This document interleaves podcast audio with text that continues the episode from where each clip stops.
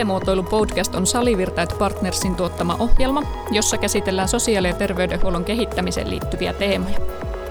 Jokaisessa jaksossa jututamme kiinnostavaa asiantuntijaa ja keskustelemme sotealan kuulumisista. Minä olen Piritta Jalonen. Ja minä olen Mikko Repka. Ja tämä on Sote-muotoilu podcast. Sote-muotoilu podcastin äärellä ollaan taas ja oikeastaan tuolle meidän edelliselle jaksolle saadaan tässä nyt jatko-osaa ja meillä Hujalan Tuomas on täällä edelleen studiossa ja tämän jakson aiheena meillä sitten tuo tiedon toisiokäyttö ja Tuomaksella on paljon kokemusta tuon toisiokäytön parissa tehdystä työstä ja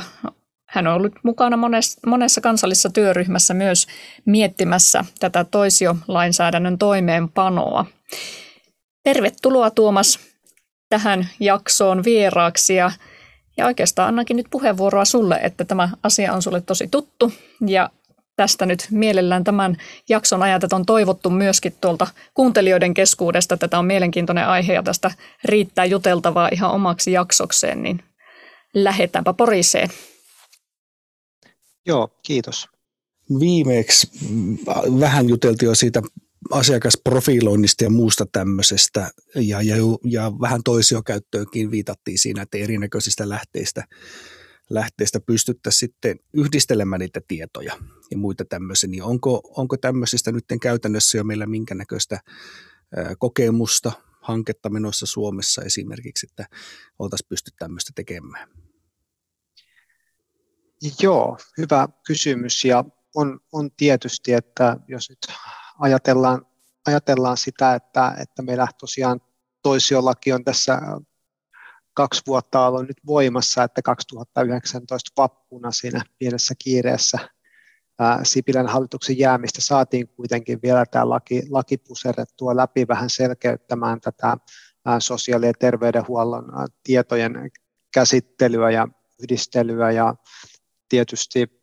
ehkä näin varmastikin käytännön tasolla tässä niin tietojo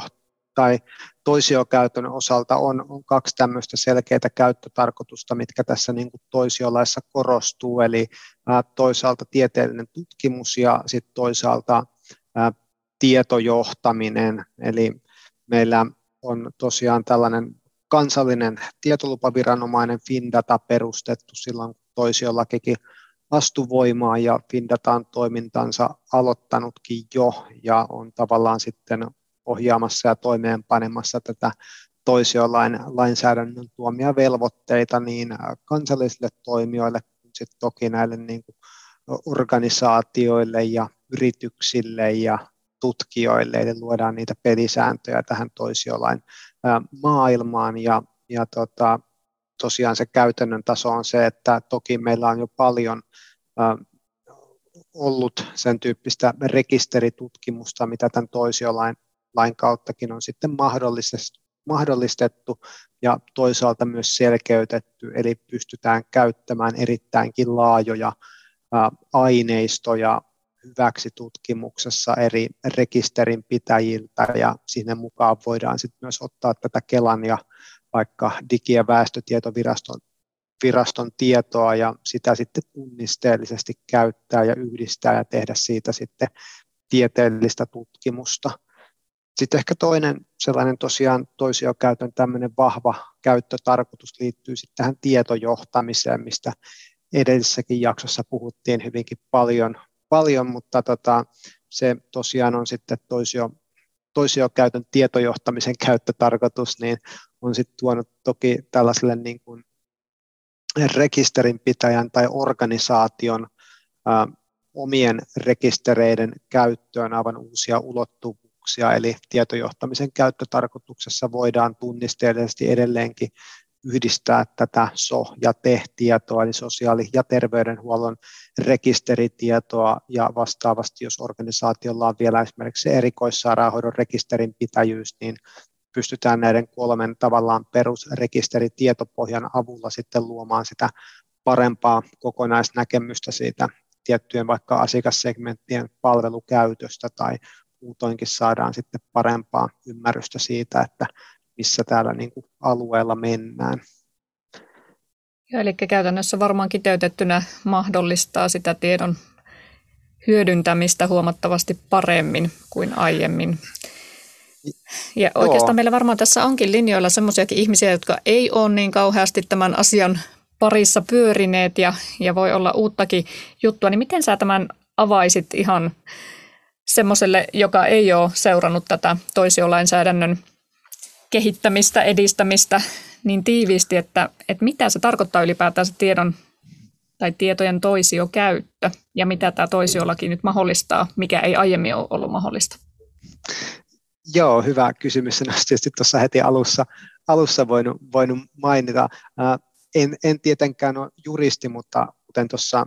tavallaan tulikin ilmi, niin on paljon perehtynyt ja perehtynyt tähän toisiolakiin ja toki niin kuin työssäkin joutuu paljon tulkintaa, tulkintaa tekemään, mutta ehkä tässä tois, toisiolaissa on myös ehkä hyvä lähteä sitten tästä niin kuin lainsäätämisjärjestyksestä liikkeelle, mikä näkyy osittainkin tässä toisiolaissa, että, että se on tavallaan tehty myös tukemaan tätä eurooppalaista tietosuoja-asetusta ja sen kautta tavallaan se, se, miksi tämä on tehty, niin sehän on käytännössä turvaamassa sitten henkilötietojen käsittelyä erityisesti sosiaali- ja terveydenhuollossa, jos puhutaan toisiolaista. Eli tietosuoja-asetus on tuonut nämä perusvelvoitteet henkilötietojen käsittelyyn ja tässä toisiolaissa sitten pyritään asettamaan niitä raameja, että miten sitten sote-tietoa ja toiminnassa syntynyttä henkilötietoa voidaan ja saadaan käsitellä. Ja se, mitä se toissijainen käyttö on, niin mä lähtisin myös ehkä pohtimaan sit sitä kautta, että ä, tässä on ainakin omasta mielestä syntynyt tämmöisiä hyviä uusia termejä, puhutaan myös ensisijaisesta käyttötarkoituksesta, eli mun mielestä on hyvä lähteä pohtimaan myös sitä kautta, että mitä tämä toissijainen on. Ja tietysti ehkä näin niin pragmaattisesti ajatellen, niin se ensisijainen käyttötarkoitushan liittyy siihen, että potilaan hoitaminen, kuntoutus tai vastaavasti sosiaalihuollossa etuuskäsittelyyn liittyvä toiminta, niin se on sitä ensio, ensisijaista käyttöä, eli minkä takia se tieto on alun perin tallennettu niihin asiakas- tai potilasrekistereihin. Ja oikeastaan kaikki muu, mikä menee sen ohi, niin liittyy sitten tähän toissijaiseen käyttöön. Ja äm, tässä toisiolaissa on tietysti mainittu näitä käyttötarkoituksia, sit, johon tätä tietoa voidaan käyttää. Ja, ja tota, siinä sit niinku hyvin vähän ehkä on tulkintaa, että et, et miten, miten tätä tietoa sitten sa, saisi käsitellä. Ja toisialaissa on tosiaan mainittukin, tuossa alkuun mainitsi jo tämän tieteellisen tutkimuksen ja tietojohtamisen käyttötarkoituksen, mutta sitten siellä on tietysti tilastointiin liittyvä, liittyvä käyttötarkoitus, joka on ehkä enemmän sitten menee sinne tavallaan viranomaispuolelle, eli THL kerää dataa ja, ja käyttää sitä hyväkseen. Ja sitten siellä löytyy tietysti kehittämis- ja innovaatiotoimintaan, viranomaisohjaukseen, ähm, viranomaisten suunnittelu- ja selvitystehtäviin sekä toki myös niin kuin opetukseen liittyviä käyttötarkoituksia. Ja ehkä haluan tässä nyt nostaa tämän opetuksen esille, että, että jos ajatellaan nyt vaikka ähm, perinteisesti lääketieteellisessä tai lääketieteellisissä opinnoissa on paljon käytetty tämmöistä potilaskeissejä tai muita luennoilla, niin tavallaan sekin aineisto, jos siitä voi olla henkilötunnistettavissa, niin on nykyään tämän tietojohtamisen tai anteeksi toisiolain käyttötarkoituksen piirissä, jolloin siitä täytyy sitten organisaation tavallaan tietyt puitteet tai rakenteet luoda sille, että kuinka nämä opettajat sitten käyttää esimerkiksi opetusmateriaaleissaan tätä sosiaali- ja terveydenhuollon toiminnassa syntynyttä tietoa. Se voi olla kuvia, tekstejä tai ihan mitä vaan, mitä on tavallaan tallennettu. Voisi ottaa kiinni vähän tuosta kehittämisestä ja innovaatioista, eli juuri se, että, että yhtäältä tämä niin kuin tietenkin ö, rajoittaa jonkin verran niin kuin, niin kuin tekemistä tai varmistaa sen, että niin kuin väärä tieto ei, ei, ei päädy väärään paikkaan ja muuta, mutta juuri sitten tässä toisaalta, mitä se mahdollistaisi noin niin kuin ihan kansainvälisesti, niin tuossa on, on valtioneuvoston tämmöistä elpymissuunnitelmaa nyt lukenut, ei niin, että lukisin että hirveän innolla, mutta aivan sattumalta nyt tuota on perehtynyt tuohon, niin siellä on yksi kohta liittyen digitalisoitumiseen, niin tämmöinen, että samalla luodaan yrityksille kilpailukykyinen toimintaympäristö sekä nostetaan Suomi globaaliksi kärkimaksi digitaalisen yhteiskunnan datavetoisen palvelu ja niiden turvallisten ratkaisujen tuottajana. Niin se, että miten sinä näet sitten, että olisiko Suomesta mahdollista tulla enemmän tuommoista tavallaan niin kuin bisnestä liittyen vaikka juuri tuohon innovointiin, mitä tulee näiden tämmöisten asioiden yhdistämiseen liittyen vaikka toisiokäyttöön tai muuta tämmöistä. Kun monesti, mitä ollaan keskusteltu edellisessä jaksossa tässäkin, niin totta kai me keskitytään enemmän niin kuin meidän omiin hommiin, sairaanhoitopiirien toiminnan tehostamiseen ja niin edelleen, mutta sitten taas tuommoinen kansainvälinen bisneksen tekeminen, niin miten sinä sen näet, onko se jossain, tapahtuuko se niin sanotusti ihan muissa ympyröissä, onko se jonkun Business Finlandin hommia vai, vai miten tästä saataisiin mahdollisesti sitten ihan sellaista, niin kuin juuri tuon valtioneuvoston ohjeistuksen tai siis tavoitteen mukaista toimintaa, eli Suomi olisi sitten globaali kärkimaa näissä tämmöisissä hommeleissa? Joo, erittäin hyvä kysymys ja, ja jotenkin, jos jos tätä ajattelee tuon niin toisiolain näkökulmasta, että, että mitä, mitä tavallaan sillä tarkoitetaan kehittämis- ja, ja, ja innovaatiotoiminnalla, niin se on oikeastaan juuri tota, mitä kuvasit, eli tässä ylipäätään TKI-ekosysteemissähän on se ajatus, että, että tavallaan niin kansalaiset hyötyy, tutkijat hyötyy, kansalliset toimijat, rekisterinpitäjät, yritykset, startupit tästä niin tietojen tietojen käytöstä. Ja, ja sitten tietysti näen, että Suomi on mm, sekä EU-tasoisesti että ehkä niin kuin globaalimminkin aika niin pitkällä tässä niin kuin sosiaali- ja terveystietojen käsittelyssä. Ja mun mielestä tämä niin kuin FinData ja FinData toimintana, eli tämä tietolupaviranomainen, joka sitten luvittaa näitä suuria aineistomääriä, niin mä olen ymmärtänyt, että tällaista tavallaan ei vielä muualla maailmassa ole, ole olemassaan tällä, tällä tasolla. Ja tästä niin kuin nimenomaan terveystietojen osalta tästä toissijaisesta käytöstä, niin ollaan ymmärtääkseni maailmalla hyvinkin kiinnostuneita, että miten Suomi on onnistunut luomaan tämän tyyppistä toimintaa. Ja, ja tota, toki niin kuin sitä kautta, jos tota, valtioneuvostonkin avausta miettii, niin näen, että Suomella on tietysti paljonkin tässä niin kuin globaalia kilpailukykyä tämän TKI-ekosysteemin osalta. Joo, tuo on just semmoinen, että, että sitä niin kuin mieluusti näkisi, että tämmöisiäkin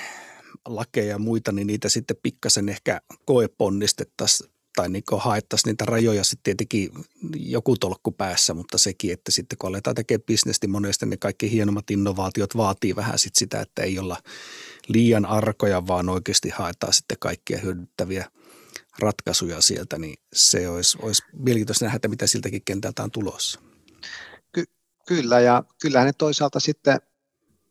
tai ainakin jotenkin ajattelen niin, että, että jos tavallaan me luovutetaan dataa, dataa johonkin terveystietoa, niin siitä myös sit toisaalta saadaan sitä niin kuin yritysyhteistyötä, mutta sitten toki niin kuin ihan käytännön esimerkkinä niin saadaan myös sit tällaista niin kuin terveysteknologiaa vietyä eteenpäin, ää, lääkkeiden, erityyppisten hoitomenetelmien tai toimintamallien vaikuttavuuden arviointia eteenpäin ja sitä kautta tietysti tätä niin kuin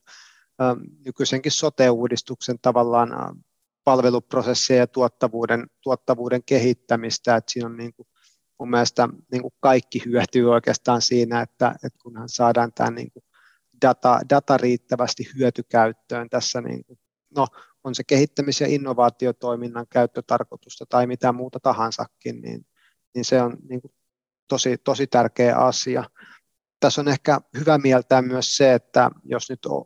oikein, oikein muistan näitä Findatan tavallaan luvittamia, ää, luvittamia tavallaan toisiokäytön tarkoituksia, niin siellä toki niin kuin tällä hetkellä hyvin vähäisesti on kehittämis- ja innovaatiotoiminnan ää, käyttötarkoitusta, eli, eli jotenkin tulkitsen ainakin itse tätä sillä tavalla, että aika monet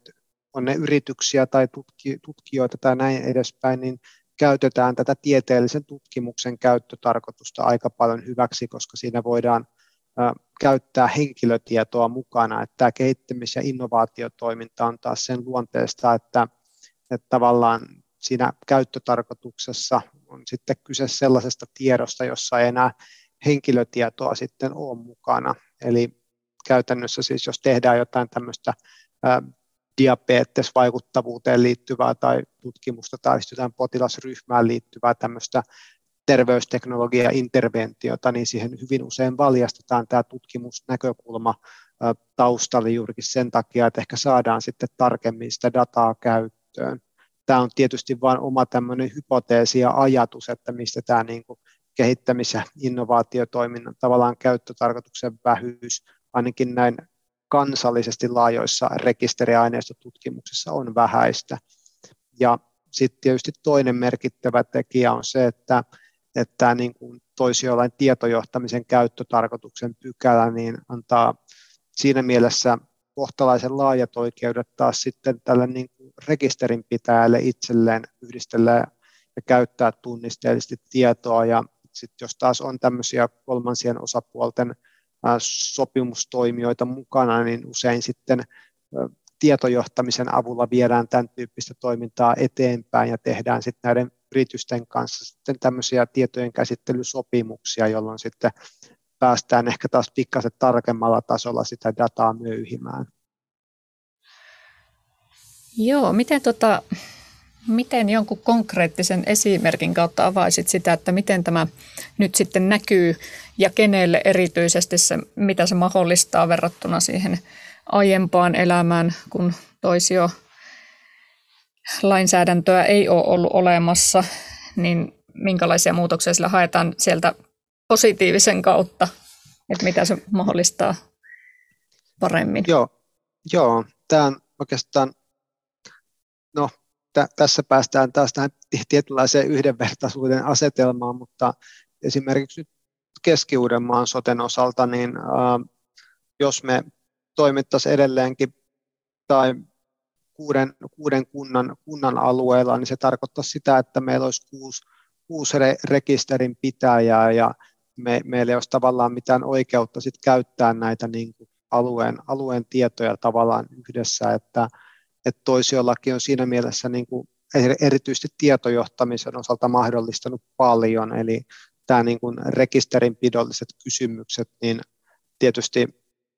ainakin itse ajattelen niin, että, että niin kuin ajaa kohti sitä, että sotealueilla tarvitaan sitä laajempaa väestöpohjaa, jotta pystytään niitä palveluita paremmin järjestämään ja tuottamaan. Ja sitten ehkä tietysti se toinen, toinen tota, mikä erityisesti tällä Uudenmaan alueella on, niin tässä toisiolain tietojohtamisen pykälässä, pykälä numero 41, niin siellä on tämä kolmosmomentin mukainen klausuli siitä, että tällä Uudenmaan alueella voidaan myös hyödyntää tätä HUSin yhteisrekisteriä tässä niin tietojen käsittelyssä. Eli me ollaan niin kuin tällä Uudellamaalla hyvin erityyppisessä asemassa suhteessa muuhun Suomeen, koska jos nyt vaikka otan tässä taas vertailukohtana tämän Exote, joka aikaisemmin tai aikaisemmin oli haastateltava Exoten puolelta, niin sehän on selkeästi terveyspiiri, jossa on sama järjestäjä sekä erikoissairaanhoidolla, perusterveydenhuollossa että sosiaalihuollossa, mutta Uudenmaan alueellahan HUS järjestää erikoissairaanhoitoa, jolloin se ei niin kuin ennen toisiolakia ole mikään itsestäänselvyys ollut, että, että nämä niin kuin alueen kunnat tai kuntayhtymät saisivat sitten niin kuin erikoissairaanhoidon tietopohjan omaan käyttöönsä. Joo, toi ihan hyvä, hyvä havainto kyllä, tai siis todellakin sitä saattaa tuommoisia pitää itsestään selvänä, mutta eihän ne todellakaan ole. Että ne on aika, aika isoja, isoja asioita. Kyllä. Ja tuota, oikeastaan tästä nyt aasinsiltana tuossa vähän muille alueille jo vertasit ja mietit sitä, että miten, miten teillä ja muualla, mutta miten sitten kansainvälisesti, että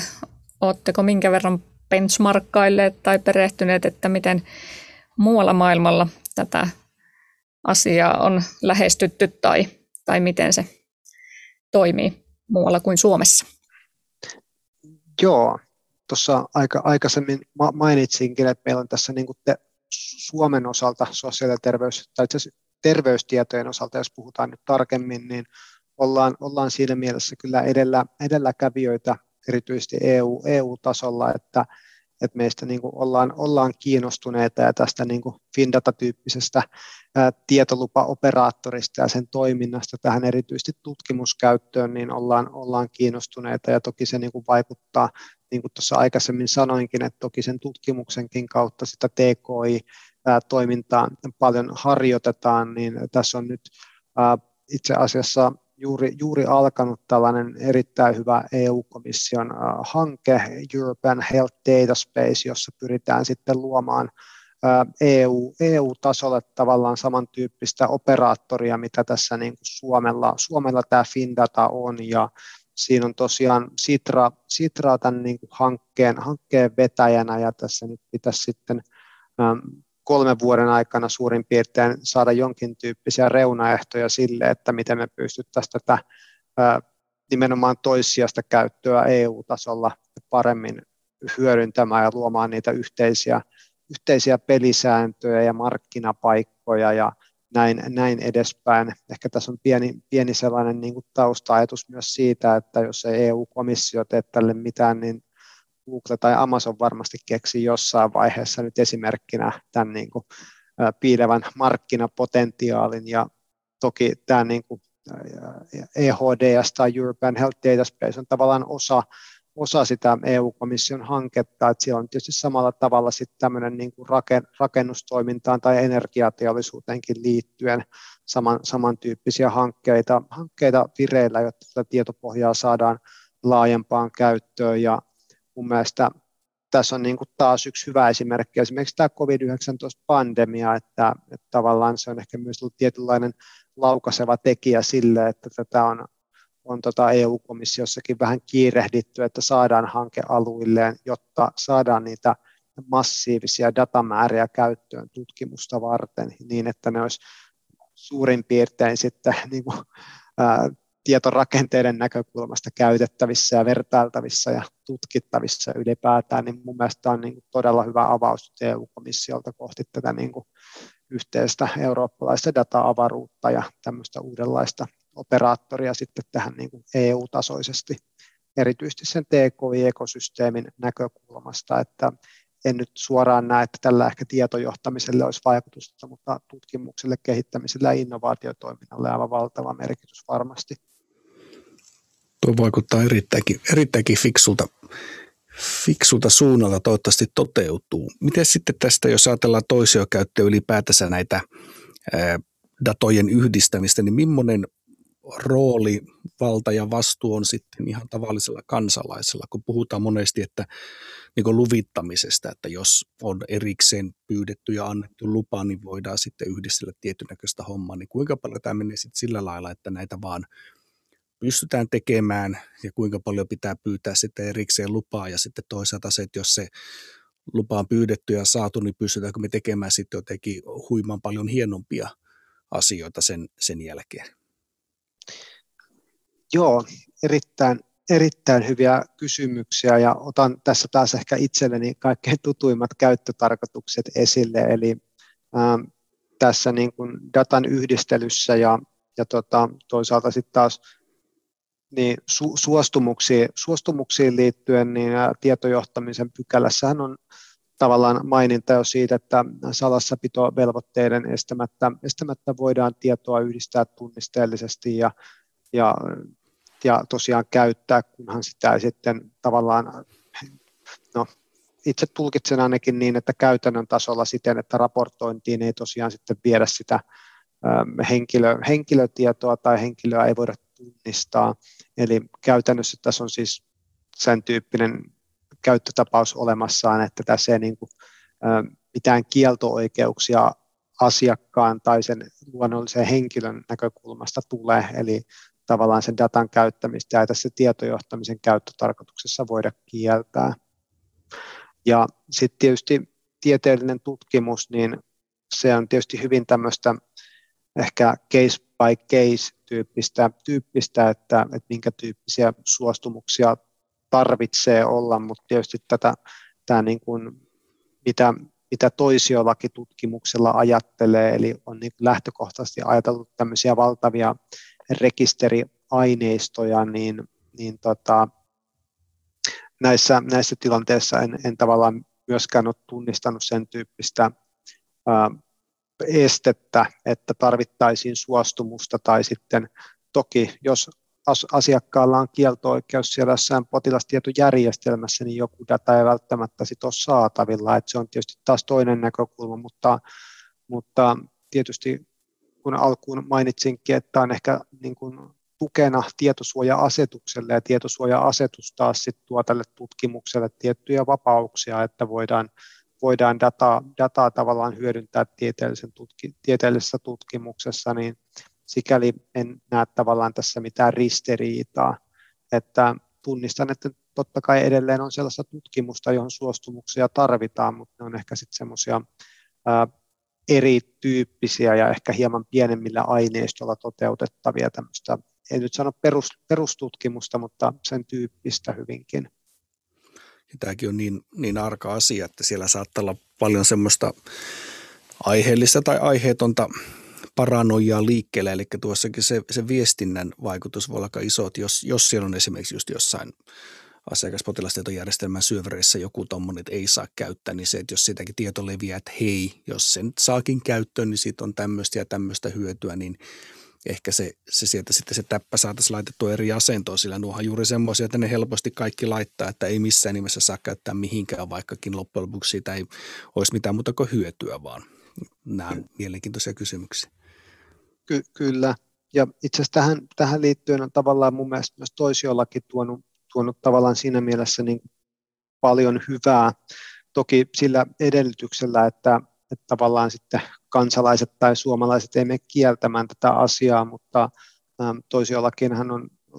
tällä niin kuin käytännön tasolla laitettu sen tyyppinen pykälä, jossa sitten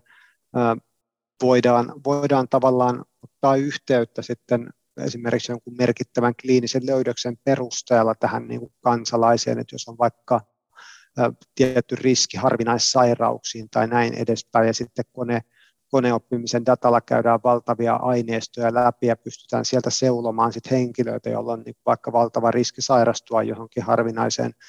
sairauteen, niin saadaan heitä sitten tavallaan edeltävästi kutsuttua esimerkiksi toimenpiteisiin. Ja tässä kun alkuun puhuin ja vähän viime jaksossakin siitä, että toisiolaissa ei tavallaan profilointia saa tehdä, niin se tietysti tarkoittaa ainoastaan tietojohtamisen käyttötarkoitusta, että sitten tässä tieteellisessä tutkimuksessa on säädetty tämä erinomainen pykälä tästä merkittävistä kliinisistä löydöksistä. Nyt tietysti meillä on harmittava taka, takaisku tässä mahdollisesti tulossa siihen, että, että tätä tota, pykälää tullaan sitten siirtymäsäännöksen osalta siirtämään tuonne vuoteen 2024 odottelemaan uutta asiakastietolakia, jotta kantapalveluihin ehditään sitten tämän osalta tehdä tällainen suostumuslauseke, eli tämän voi myös sitten tulevaisuudessa kieltää, että ei saa ottaa yhteyttä, mutta jotenkin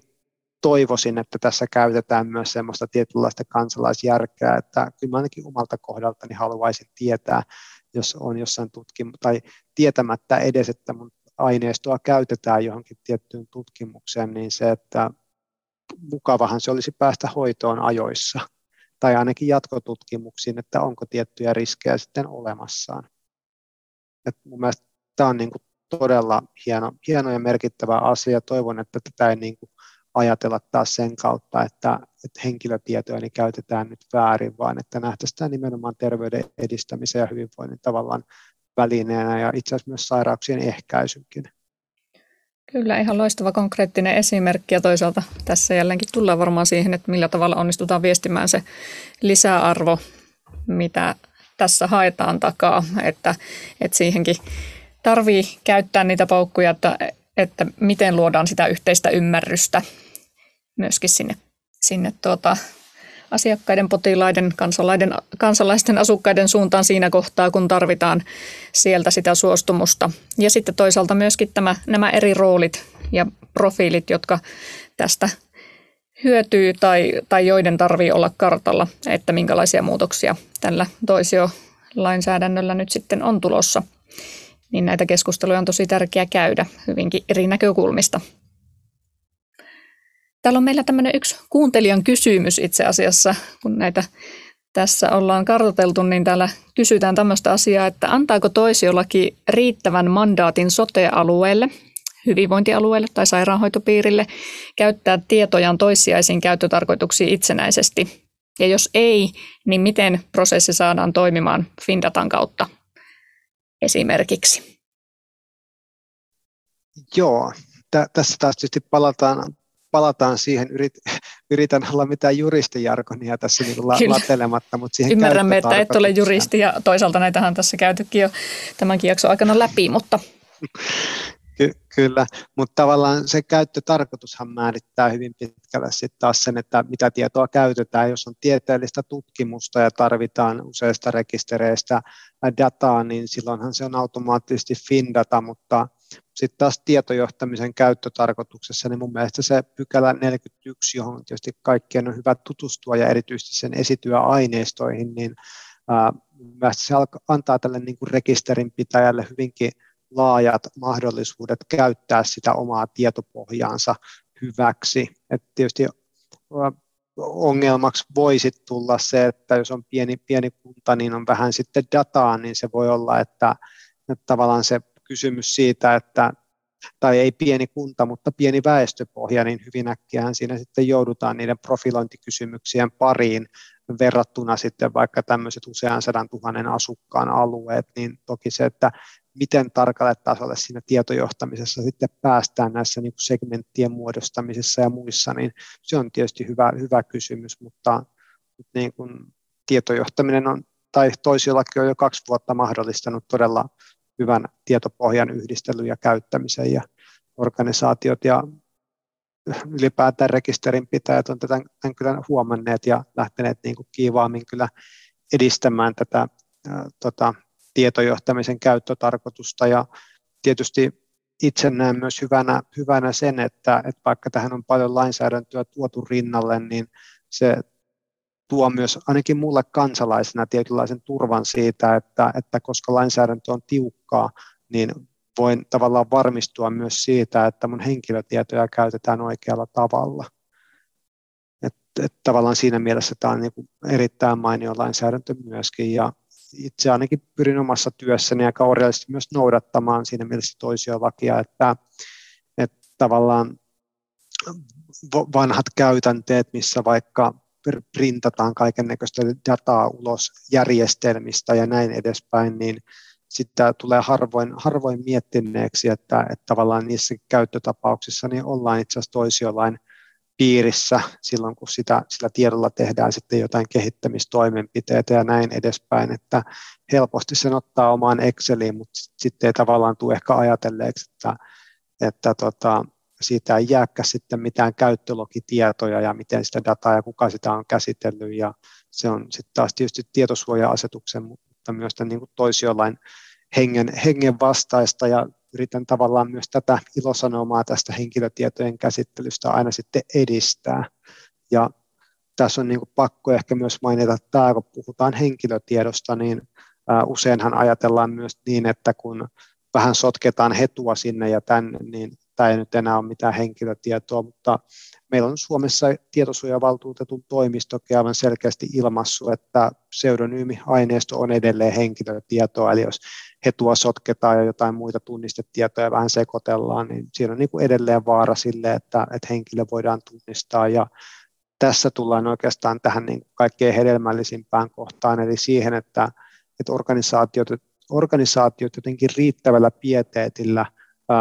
käyttää, käyttäisi aikaa siihen, että anonymisoidaan ja tehdään aktiivisesti sitä, sitä jäännösriskin arviota sille aineistolle, mitä käytetään tai ää, mitä hyödynnetään raportoinnissa, jotta niin kuin varmistutaan siitä, että, että se on niin kuin asianmukaisesti käsitelty näitä tietoja tämän toisiolain ja tietosuoja-asetuksen hengessä. Miten muuten tuo, tuo datan myyminen, sitten siitähän on paljon ollut puhetta, että se on, se on seuraava öljy tai on jo ehkä mennyt sitä ohitsekin, niin onko se mahdollista sitten meidän ö, kansallisella tasolla myydä, myydä juuri oikealla tavalla kuratoitua ja rakenteellisesti kasattua dataa sitten vaikka ympäri maailmaa tai ainakin vaihtaa sitten erinäköisten tutkimuslaitosten kanssa. Luultavasti se, se olisi aika kiinnostavaa tuommoinenkin. Joo, todella hyvä nä- näkökulma ja samalla ky- kysymyskin ja juurikin näin. Ja tähän tässä itse asiassa, kun mainitsin tämän Urban Health Data Space-hankkeen, niin myös yksi tavallaan idea siitä, että, että no, to, toisaalta, että ei olla mikään tiedon banaanivaltio, vaan että osataan myös hinnoitella sitten tämä meidän mm. todella arvokas terveysdata oikealla tavalla näille niin kuin, ä, EUnkin markkinoille ja toki niin kuin ensikädessä myös sisäisesti tai niin kuin täällä kansallisestikin Suomessa. Eli jos tavallaan ajatellaan tämmöistä peruskäyttötapausta, että, että tutkijaryhmä on vaikka kiinnostunut vaikka Oulun kaupungin terveysdatasta, sitten vaikka Pirkanmaan sairaanhoitopiirin tietyistä terveysdatoista ja sitten vaikka THL tai vaikka DVVn kuolemansyytilastoista ja siinä on tavallaan monirekisterinpitäjä tutkimus, joka menee Findatalle ja Findata pyytää näiltä rekisterinpitäjiltä hinta-arvioita, niin kiinnittäisin tässä myös huomiota nyt näihin hinta-arvioihin, eli kun organisaatiot sitten poimii tutkimusta varten tietoa, niin toivoisin, että ne ei olisi mitenkään ylihinnoiteltuja, koska me ollaan nyt nähty käyttötapauksia, missä on kymmenien tuhansien eurojen hintaero samalle tiedolle täällä niin kuin Suomenkin sisällä,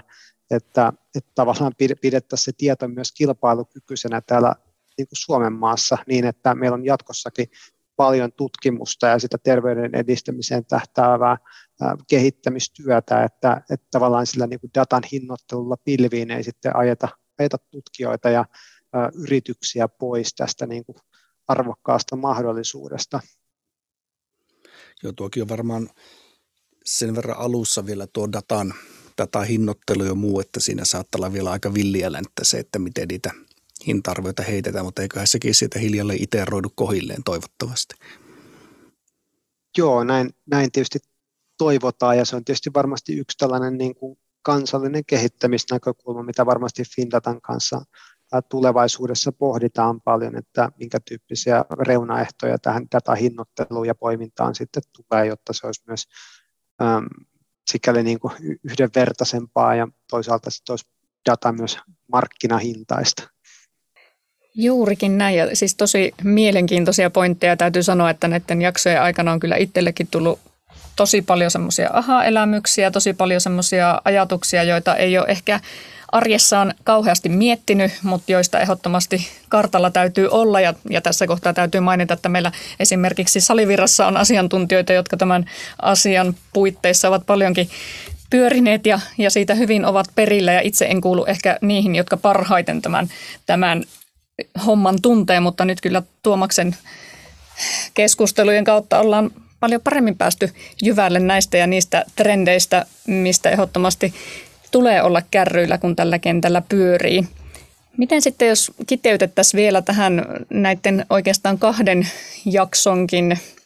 summausta siitä, että miten sä ajattelet Tuomas, että mitkä on kolme tärkeintä kehityssuuntaa, mihin nyt jos tietojohtamisesta ihan yleisesti ottaen puhutaan, niin pitäisi pyrkiä soteessa? Tämä on niin kuin hyvä, hyvä kysymys ja tätä myös niin kuin päivittäin pohdin, että, että mihin tietojohtamisella pitää pyrkiä ja oikeastaan se, että miten tietojohtaminen ylipäätään asemoituu, että onko se, onko se jotain johtamisen tukeen liittyvää vai, vai jotain sinne data-analytiikkaan liittyvää tai näin edespäin, niin mun mielestä tässä olisi niin kuin erityisen tärkeää myös ymmärtää näitä tietynlaisia tietojohtamisen vaikutusmekanismeja ja ja tota, tietynlaista impaktia niin yksilötasolla kuin sitten täällä kansallisellakin ohjauksen tasolla. Eli tavallaan se, että, että me voidaan kaataa tähän tietojohtamisen kehittämiseen kymmeniä satoja miljoonia rahaa saamatta oikeastaan mitään, mitään hyötyä siitä, jos me niin kuin pyritään ymmärtämään sitä, että, että niin kuin yksilön prosessin, organisaation verkostojen ja tämän niin kuin kansallisen tai hyvinvoinnin näkökulman kautta pitäisi tavallaan löytää semmoinen tietynlainen sweet spotti sille, että, että missä vaiheessa tämä niin kuin ekonomiset tekijät ja sitten toisaalta tämä niin kuin hyvinvoinnin ja terveyden edistäminen ei enää lisäänny. Eli tavallaan ehkä vielä karrikoiden, niin ää, löytää tietynlaista oikeutusta sille, miksi tietojohtaminen on olemassa tai miksi sitä tulisi edistää organisaatiossa ja sitä kautta löytää niille perusteluja niille investoinneille, että miksi tähän kannattaa 10 miljoonaa kaataa, mitä tämä tekee, mitä vaikutuksia tällä on, vai onko ne vaikutukset jotain, mitkä tulee sitten tavallaan toiminnan kehittämisen kautta, että tämä on niin kuin hyvin hedelmällinen tavallaan aihe, mitä, mitä on muun muassa tuon Itä-Suomen yliopiston professorin Harri Laihosen kanssa tässä parhaillaan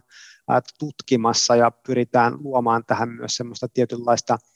viitekehystä näiden niin kuin tietojohtamisen vaikutusten arviointiin tässä niin kuin, tavallaan monitasoisessa tarkastelunäkökulmassa. Ja tästä tietysti toivottavasti muutamien vuosien päästä ollaan sitten hyvinkin paljon viisaampia useiden artikkelien jälkeen, että, että mikä tämä tietojohtamisen oikeutus on ja miten se tässä sote-kontekstissa, erityisesti julkisen soten kontekstissa sitten oikein asemoituu. No tuo on kyllä valtavan kiinnostava aihe, että pitää, pitää pysytellä tutkan kantama sisäpuolella tuonkin suhteen. Ja tarpeellinen, ihan erittäin tarpeellinen ja, ja tuo sitä tutkimusta ja käytäntöä entistä enemmän yhteen. Ja,